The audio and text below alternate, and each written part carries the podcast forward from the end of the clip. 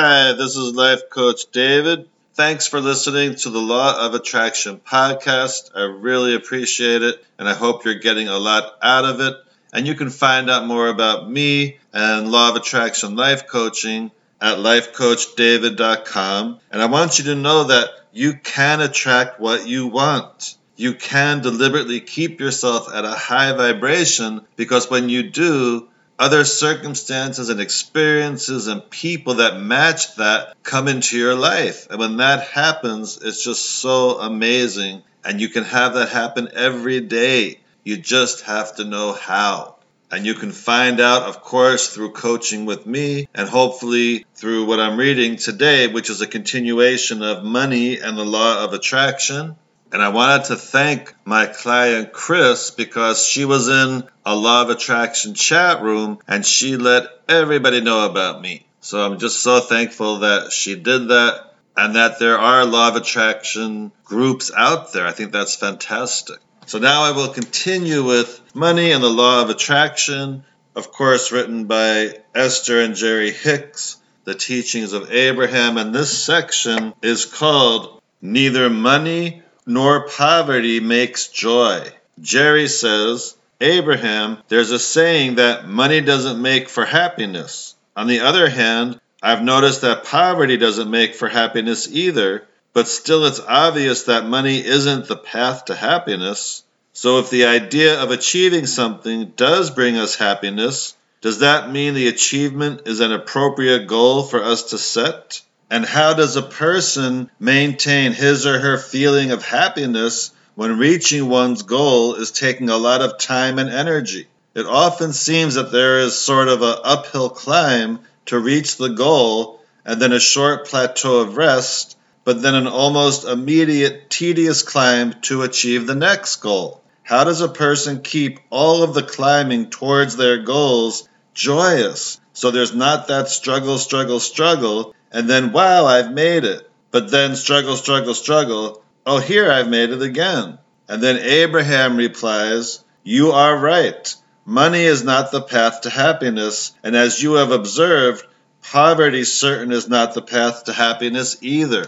It's so important to remember that when you offer any action for the purpose of achieving happiness, you are truly going about it in a backward way. Instead, use your ability to focus your thoughts and words towards things that cause you to feel better and better. And once you have deliberately achieved a state of happiness, not only will wonderful actions be inspired, but wonderful results must follow. And I'm going to repeat that because I really like that. Once you have deliberately achieved a state of happiness, and notice how they say deliberately, not only will wonderful actions be inspired, but wonderful results must follow. And that's law of attraction. Like energy attracts like energy. So the happier you are, the happier experiences and circumstances you're going to attract. All right, I'm going to continue now. Most people give the majority of their attention to whatever is happening in their experience right now, which means if the results please them, they feel good. But if the results do not please them, they feel bad. But that is really going about life the hard way. If you only have the ability to see what is, then things cannot improve.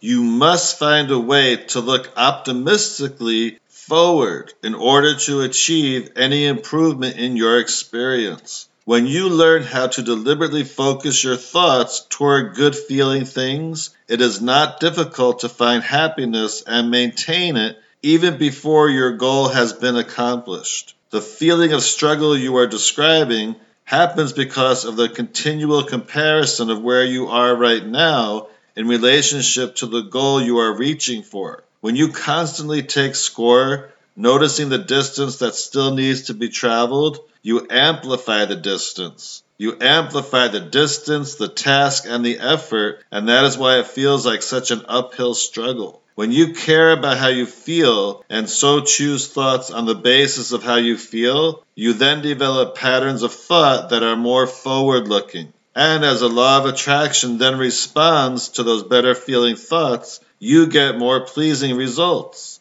Struggle, struggle, struggle never leads to a happy ending. It defies law. when I get there, then I'll be happy, is not a productive mindset, because unless you are happy, you cannot get there. When you decide to first be happy, then you will get there. And that's the end of that little section. And that is so, so true. We can't wait for something to happen to make us happy, because then we're like a victim of circumstance. What if it never happens, or what if it takes a long time, you know? I don't want to wait that long. I want to deliberately be happy now, because I know then I'll attract the things that make me happy. And I know it's a different way of thinking about it than the way most of us are brought up and learn about things. Usually we think, well, when I get the thing I want, then I'll be happy, or then I'll feel good. But now we know we have to feel good first to attract the thing we want. And when you do that and you take that kind of control over how you feel, it's so powerful. Now I will go on to the next section, and this section is called, I am here as a joyful creator. Abraham says, you are here not as accumulators or regurgitators, you are here as creators. When you are looking toward an ending place, you exaggerate the feeling of lack between where you are now and that ending place. And that habit of thought can not only slow the progress of your creation, but can hold it apart from you indefinitely. You are the attractor of your experience. As you look for positive aspects and make an effort to find good-feeling thoughts, you will hold yourself in a place of positive attraction, and what you want will come faster. The sculptor of a work of art does not derive his greatest satisfaction from the finished piece. It's the process of creation, the sculpting of the piece, that gives him pleasure. That is why we would like you to view your physical experience of creating continual, joyful becoming. As you focus your attention upon things that feel good and achieve a consistently joyful state of being, you will then be in the position of attracting more of whatever you want. Sometimes people complain that it seems unfair that they have to become happy before things that bring them more happiness can then come to them. They believe that when they are unhappy, they need the happy events to come. But when they are already happy, then the happy events are unnecessary. But that would defy the law of attraction. You have to find a way of feeling the essence of what you desire before the details of that desire can come to you. In other words, you have to begin to feel more prosperous before more prosperity can come. Often people tell us that they want more money, and when we ask them what their balance of thought is about money, they proclaim that they have a very positive attitude about money. But as we probe a bit deeper, asking them how they feel when they sit to pay their bills, they often then realize that while they may have been attempting to sound positive about the subject, they have actually been feeling a great deal of worry or even fear around the subject of money. In other words, often without realizing it, the majority of their thoughts about money have been on the not enough of the subject rather than on the abundant side of the subject. And I'm sure that's true for most people, right? Most people want, want more money, and when they're paying their bills, they're like, darn, oh my God, look how much this is, and how am I going to pay it? And now I can't do this because I have to pay that. Instead of, oh, I'm so glad I can pay this bill. I love having so much money. It feels so good to have a lot of money. You know, it takes a certain awareness to really be able to do that. And with time and practice, anyone can become aware enough to really get that and put that into practice and benefit from it. And the next section is called The Power of Vibrationally Spending Vibrational Money. Abraham says, here is a process that can quickly help you shift the balance of your thoughts regarding money to a place where you can begin to let more money flow easily into your experience. Put one hundred dollars in your pocket and keep it with you at all times. As you move through your day, deliberately notice how many things you could exchange the money for. I could purchase that, I could do that, I could buy that. Someone replied to us that one hundred dollars really does not buy that much in today's economy, but we explained that if you mentally spend that one hundred dollars a thousand times a day, you have vibrationally spent one hundred thousand dollars. That sort of positive focus will dramatically change your vibrational balance about money. This vibrational spending process will cause you to feel differently about money, and when that happens, your point of attraction will shift, and more money must flow into your experience. It is law. Someone said to us, Abraham, I didn't have the hundred dollars, but I put an I O U in my pocket. And we said, that is defeating the process because you are walking around with a feeling of debt in your pocket, which is exactly the opposite of what you want to do. You want to feel your prosperity. And so even if it's only twenty dollars or fifty dollars, or if it's one thousand dollars or ten thousand dollars that you have in your pocket, utilize it effectively to help you notice how good things are now. Because in your acknowledgement of your prosperous now, your prosperity must become more. And that's the end of that section. And I have done that exercise, and it works really well. It really puts you in the vibration of money because you keep saying, oh, I'll buy that, oh, I'll buy that, I'll buy that. And a lot of times if I go to the mall, even if I don't have the one hundred dollars, in my mind, regardless of the cost, I'll think, oh, I'm going to buy that, I'm going to buy that, I'm going to buy that. And sometimes I'll even try something on that might be a little pricey, but I don't care because if it looks good, then in my mind I'm like, yes, I'm definitely getting this. And even though I don't get it, I'm still putting myself in the vibration of getting it by thinking that. And the next section is called Needing Money Won't Attract It. Jerry asks, Abraham, one of my greatest disappointments as I have worked to help people find greater financial success is that those who needed the money the most had the least success with what I was teaching them, while those who needed it the least had the most success with it. That always seemed backwards to me. It seemed like those who needed it more would try harder, and eventually they should succeed. And Abraham answered, anyone who is in a place of lack, no matter how much action they offer, attracts more lack. In other words, the powerful feeling outweighs any action that they offer. Any action that is offered from a place of lack is always counterproductive. Those who were not feeling need were not in a place of lack, and so their action was productive. Your experience was in absolute harmony with the law of attraction, as is every experience. There is not a shred of evidence anywhere in the universe that is to the contrary of this that we are speaking of. And Jerry replies, also, what I noticed was that, by and large, those who didn't achieve much success or weren't very interested in even hearing about achieving success were people who had been taught that to want money was evil or immoral, and that the best thing to do was to remain as they were, even though they were unfulfilled. And Abraham responds, the reason that many reach a place where they say that they do not have desire is because they have wanted and wanted and wanted, but because they have not understood that every subject is two subjects, they have given more of their attention to the lack of what they have wanted than to what they wanted.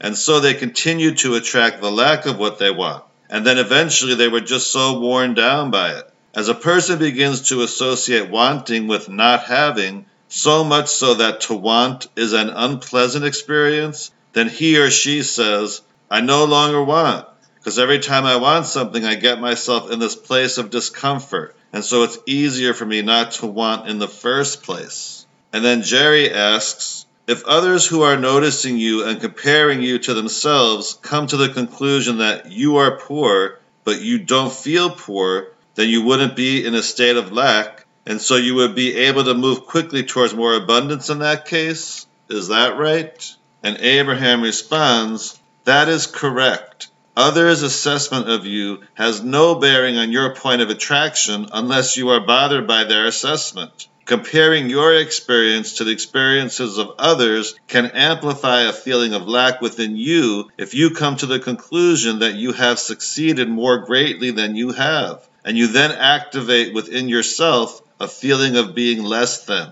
Also, noticing a lack of prosperity in the experiences of others does not put you in a place of attracting greater prosperity for yourself, because you will be getting what you think about. What you draw to you or keep from you has nothing to do with what anyone else is doing. an improved feeling of prosperity, even if your current reality does not justify the feeling, will always bring more prosperity to you. Paying attention to the way you feel about money is a much more productive activity than noticing how others are doing. Allowing more money to flow into your experience requires far less than most people understand. All that is required is that you achieve a vibrational balance in your own thoughts. If you want more money but doubt you can achieve it, you are not in balance. If you want more money but you believe there is something wrong in having money, you are not in balance. If you want more money and you are angry at those who have more money, you are not in balance. When you are feeling those emotions of inadequacy, insecurity, jealousy, injustice, anger, and so on, your emotional guidance system is letting you know that you are out of alignment with your own desire. Most people make no effort in coming into personal alignment with the subject of money. Instead, they spend years, even lifetimes, pointing out perceived injustices, attempting to define the rightness or wrongness of the subject, and even trying to put laws in place to orchestrate the flow of money in the civilization, when a rather small effort in comparison with the impossible attempt at controlling those outside circumstances would yield them an enormous return. Nothing is more important than that you feel good, for when you feel good, you are in harmony with your greater intent. Many believe that hard work and struggle are not only a requirement to achieve success, but that working hard and struggling long is a more honorable way of living. Those hard times of struggle certainly do help you in the defining of what you desire, but until you release the feeling of struggle, what you desire cannot come into your experience. Often people feel as if they need to prove their worthiness, and that once that is accomplished, then and only then will rewards be given. But we want you to know that you are already worthy, and that proving yourselves worthy is not only not possible, but unnecessary. What is necessary for you to receive the rewards or benefits that you seek is alignment with the essence of those benefits. You have to first bring yourself into vibrational alignment with the experiences you wish to have.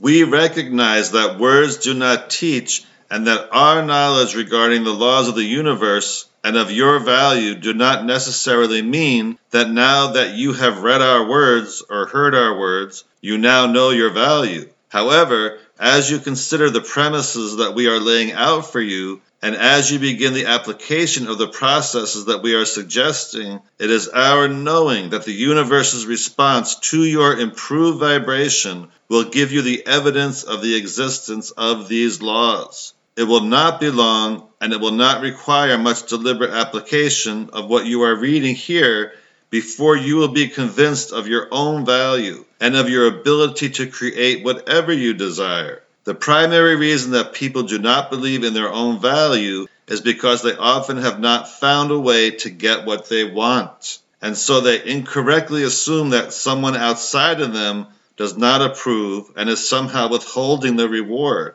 That is never true. You are the creator of your experience. Make statements such as, I want to be the best I can be. I want to do and have and live in a way that is in harmony with my idea of the greatest goodness. I want to harmonize physically here in this body with that which I believe to be the best or the good way of life. If you will make those statements and then do not take actions unless you feel good, you will always be moving upon the path in harmony with your idea of that which is good. And that's the end of that section. And all that is so important to remember, that you get what you think about. If you think about lack, you're going to experience lack. If you think about abundance, even if in that moment your bank account isn't abundant, you're going to attract abundance. It's just the way it works. And that could be the tricky part. When we're so focused on what is, it's hard to focus on what we want. But you can do it. I've done it. My clients have done it. And it works. It really does. And if you want to find out even more processes and more ideas on how you can attract whatever you want, please consider Law of Attraction Coaching with me, because that's what I do, and they always work. Just go to life coach david dot com and contact me through there. Thanks for listening, and as I always like to say, have a high vibration day.